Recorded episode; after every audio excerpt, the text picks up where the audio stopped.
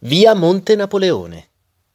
Bellissima ed elegante, come sempre. Ma il contrasto nasce da ciò che ha rappresentato storicamente, quando era il cuore della rivolta delle cinque giornate, e ciò che è ora, simbolo e vetrina della moda.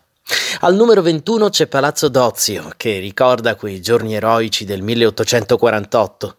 Gli insorti avevano trovato l'opposizione degli austriaci nella prima delle cinque giornate proprio in via Monte Napoleone ed erano andati a rifugiarsi in quel palazzo che apparteneva alla famiglia Vidiserti e arrivava dall'altro lato, fino a via Bigli.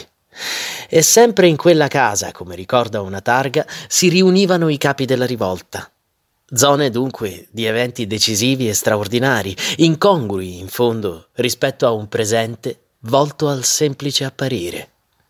Maurizio Cucchi, La traversata di Milano.